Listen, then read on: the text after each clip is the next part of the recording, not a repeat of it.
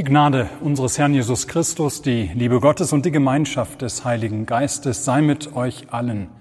Amen. Gottes Wort für die heutige Predigt steht aufgeschrieben in der Apostelgeschichte des Lukas im sechsten Kapitel. In diesen Tagen aber, als die Zahl der Jünger zunahm, erhob sich ein Murren unter den griechischen Juden in der Gemeinde gegen die hebräischen, weil ihre Witwen übersehen wurden bei der täglichen Versorgung. Da riefen die Zwölf die Menge der Jünger zusammen und sprachen, es ist nicht recht, dass wir für die Mahlzeiten sorgen und darüber das Wort Gottes vernachlässigen. Darum, ihr lieben Brüder, seht euch um nach sieben Männern in eurer Mitte, die einen guten Ruf haben und voll heiligen Geistes und Weisheit sind, die wir bestellen wollen zu diesem Dienst. Wir aber wollen ganz beim Gebet und beim Dienst des Wortes bleiben. Und die Rede gefiel der ganzen Menge gut, und sie wählten Stephanus, einen Mann voll Glaubens und Heiligen Geistes, und Philippus und Prochorus und Nikanor und Timon und Parmenas und Nikolaus, den Judengenossen aus Antiochia. Diese Männer stellten sie vor die Apostel. Die beteten und legten die Hände auf sie. Und das Wort Gottes breitete sich aus und die Zahl der Jünger wurde sehr groß in Jerusalem. Es wurden auch viele Priester dem Glauben gehorsam. Amen. Liebe Gemeinde, Christen sind komische Menschen. So heißt es, mögen sie den einen nicht, lieben sie halt den nächsten. Den Witz beiseite. Am heutigen 13. Sonntag nach Trinitatis geht es um die Nächstenliebe. Christen lieben ihren Nächsten. Speziell feiern wir diesen Sonntag zusammen mit der Gesamtkirche als Diakoniesonntag. Da geht es um die organisierte Nächstenliebe. Und dazu passt unser Predigtwort so richtig gut. Da ging es in der Epistel um die Ermutigung überhaupt zur Nächstenliebe, etwas, was der barmherzige Samariter im Evangelium vorgibt, vorlebt. So geht es in unserem Predigtwort um die gemeinsame Verantwortung tätiger Liebe am nächsten, um die Verantwortung als Gemeinde also. Oder eben um die Verantwortung zur organisierten Nächstenliebe, zur Diakonie. In unserem Text wird geschildert, wie die ersten Diakone der christlichen Kirche gewählt und in ihr Amt eingesetzt werden und damit die sogenannte Diakonie überhaupt erst entstand als eine von der Kirche organisierte Form der Nächstenliebe. Denn Christen lieben ihren Nächsten. Aber warum überhaupt organisierte Nächstenliebe? Dass Christen ihren Nächsten lieben, ist ja klar. Aber deshalb gehört die Nächstenliebe doch in den privat-persönlichen Bereich, oder? Nein, auch als Kirche, als Gemeinde sind wir gerufen, Jesu Dienst an allen, die es nötig haben, fortzusetzen, mit den Gaben und Ressourcen, die eine Kirche und eine Gemeinde haben. Frei nach Jesu Worten aus dem Wochenspruch, was ihr getan habt, einem von diesen meinen geringsten Brüdern, das habt ihr mir getan.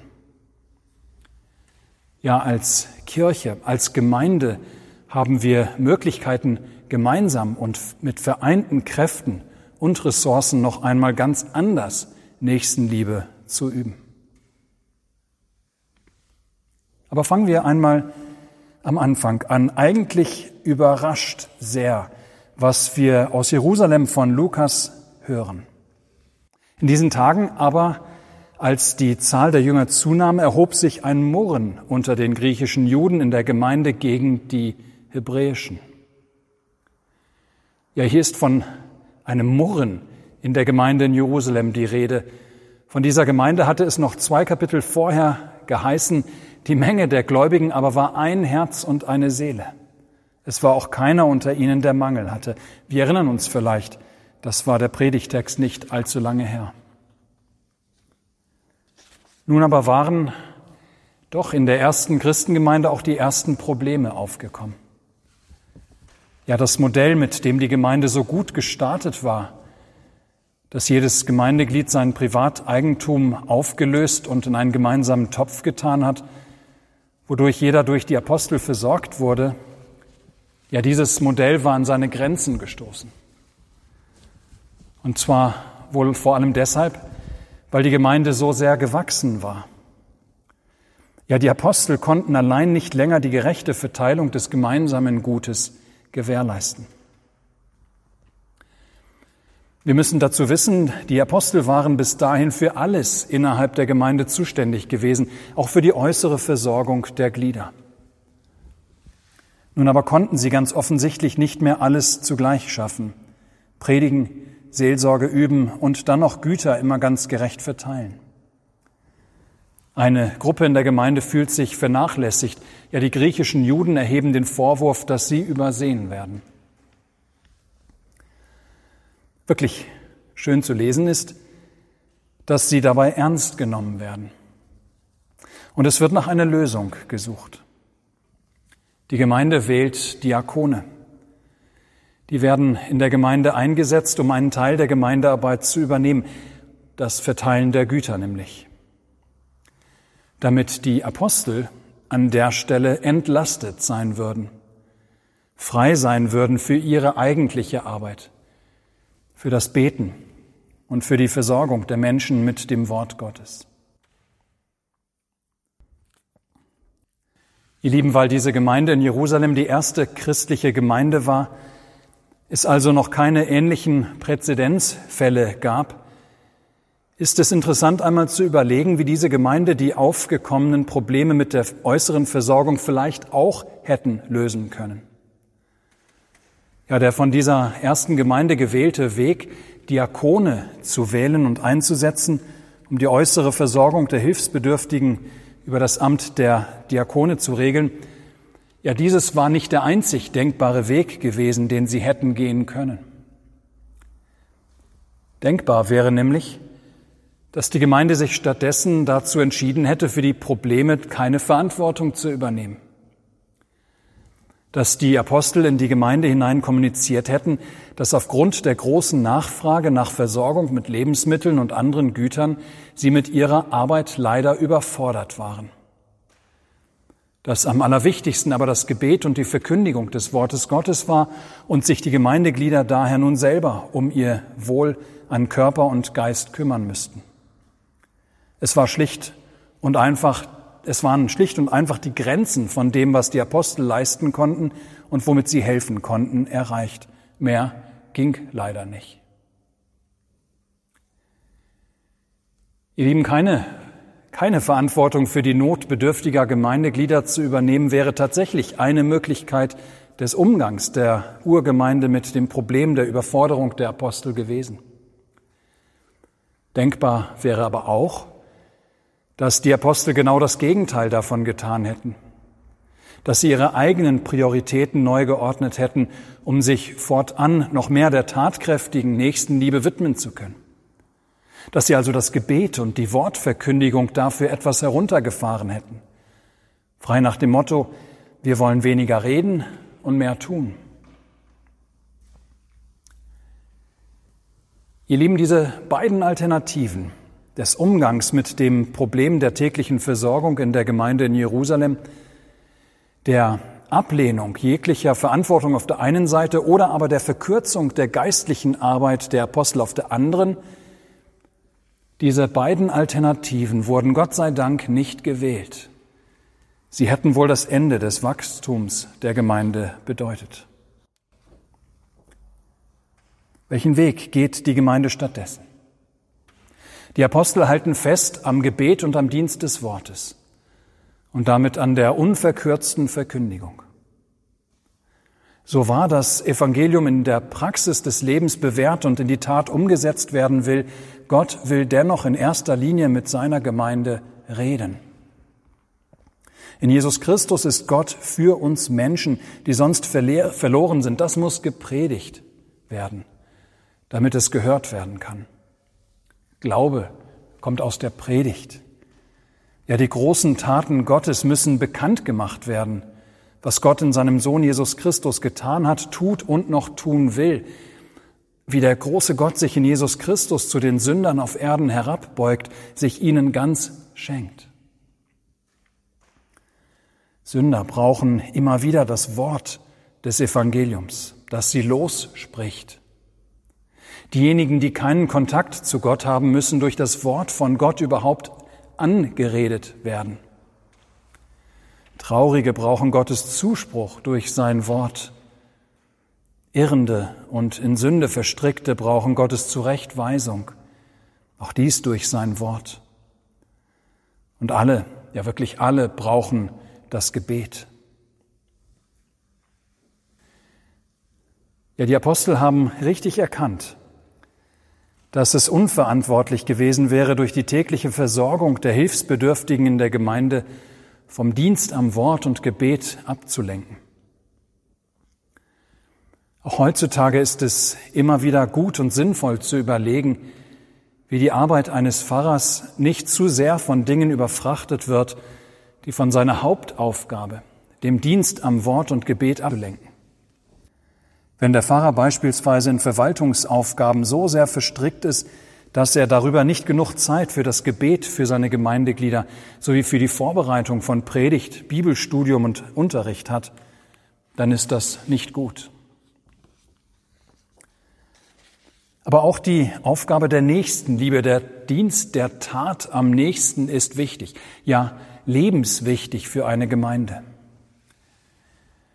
Diakonie ist, wird zu Recht eine Lebensäußerung der Kirche genannt. Christen lieben ihren Nächsten. Punkt. In Wort und Tat. Ja, eben daran werden wir mit dem heutigen Sonntag erinnert. Jesus Christus, der gesagt hat, ich aber bin unter euch wie ein Diener. Er will, dass alles, was in der Kirche geschieht, auch Dienst ist. Und das schließt eben auch das hilfreiche Tun für die anderen und an ihnen ein das Dasein für andere in vielerlei Art und Weise. Eine christliche Gemeinde schaut immer auf ihren Erzdiakon, Jesus Christus, der trotz seiner Gottheit es nicht für einen Raub hielt, Gott gleich zu sein, sondern sich selbst entäußerte und Knechtsgestalt annahm. Ja, Jesu Dienst soll sich in unserem Dienst fortsetzen. Jesu Dienst soll sich im Dienst seiner Kirche an allen, die es nötig haben, fortsetzen. Das heißt, wo der Dienst an Armen, an Hilflosen und Bedürftigen, ja, wo dieser Dienst fehlt oder vernachlässigt wird, ist Kirche krank. Deshalb ist es schön zu sehen, wie die Apostel damals in Jerusalem eine Lösung finden, damit beide Weisen des Dienstes in der Gemeinde zu ihrem Recht kommen und keine untergeht der Dienst des Wortes und der Dienst der Tat. Es werden Personen aus der Gemeinde gewählt, die den Dienst der Versorgung der Armen und Hilflosen übernehmen. Die Gemeinde in Jerusalem nimmt ihre gemeinsame Verantwortung wahr, indem sie Strukturen und Ämter schafft und Personen wählt, diesen Dienst zu übernehmen. Was heißt dieses alles nun für uns? Ihr Lieben, der heutige Sonntag ruft uns zur spontanen, geschwisterlichen Hilfe auf. Denken wir allein an das Gleichnis von dem barmherzigen Samariter. Der heutige Sonntag ruft aber auch die Kirche zu der Aufgabe der gemeinsamen Verantwortung zum Tun des Guten auf. Und zwar gegen jedermann, der Hilfe nötig hat. Zuallererst an Glaubensgenossen, aber darüber hinaus tatsächlich auch gegen jeder Mann, Frau und Kind. Als Gemeinde können wir nicht sagen, unsere Aufgabe ist allein die Verkündigung, alles andere geht uns nichts an. Nein, jede Gemeinde soll sich fragen, wo in ihren Reihen und entlang ihrer Straßen die Vereinsamten und Enttäuschten, die Verbitterten, die Ratlosen, die müde gewordenen, die auf Hilfe angewiesenen und wartenden Menschen sind, die eben auch tatkräftige oder materielle Hilfe nötig haben. Und zur Abhilfe können Ämter innerhalb der Gemeinde geschaffen werden. Wie das dann ganz konkret und im Einzelnen aussieht, dafür gibt es keine Patentlösung.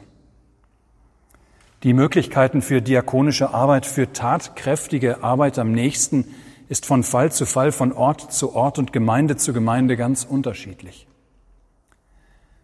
Der Bedarf, den es in einem Ort und in einer Kirchengemeinde gibt, mag es an anderer Stelle überhaupt gar nicht geben. Auch die Gaben und Kräfte sind ganz unterschiedlich. Eine Gemeinde stemmt vielleicht das Betreiben eines Pflegeheims oder eines Kindergartens.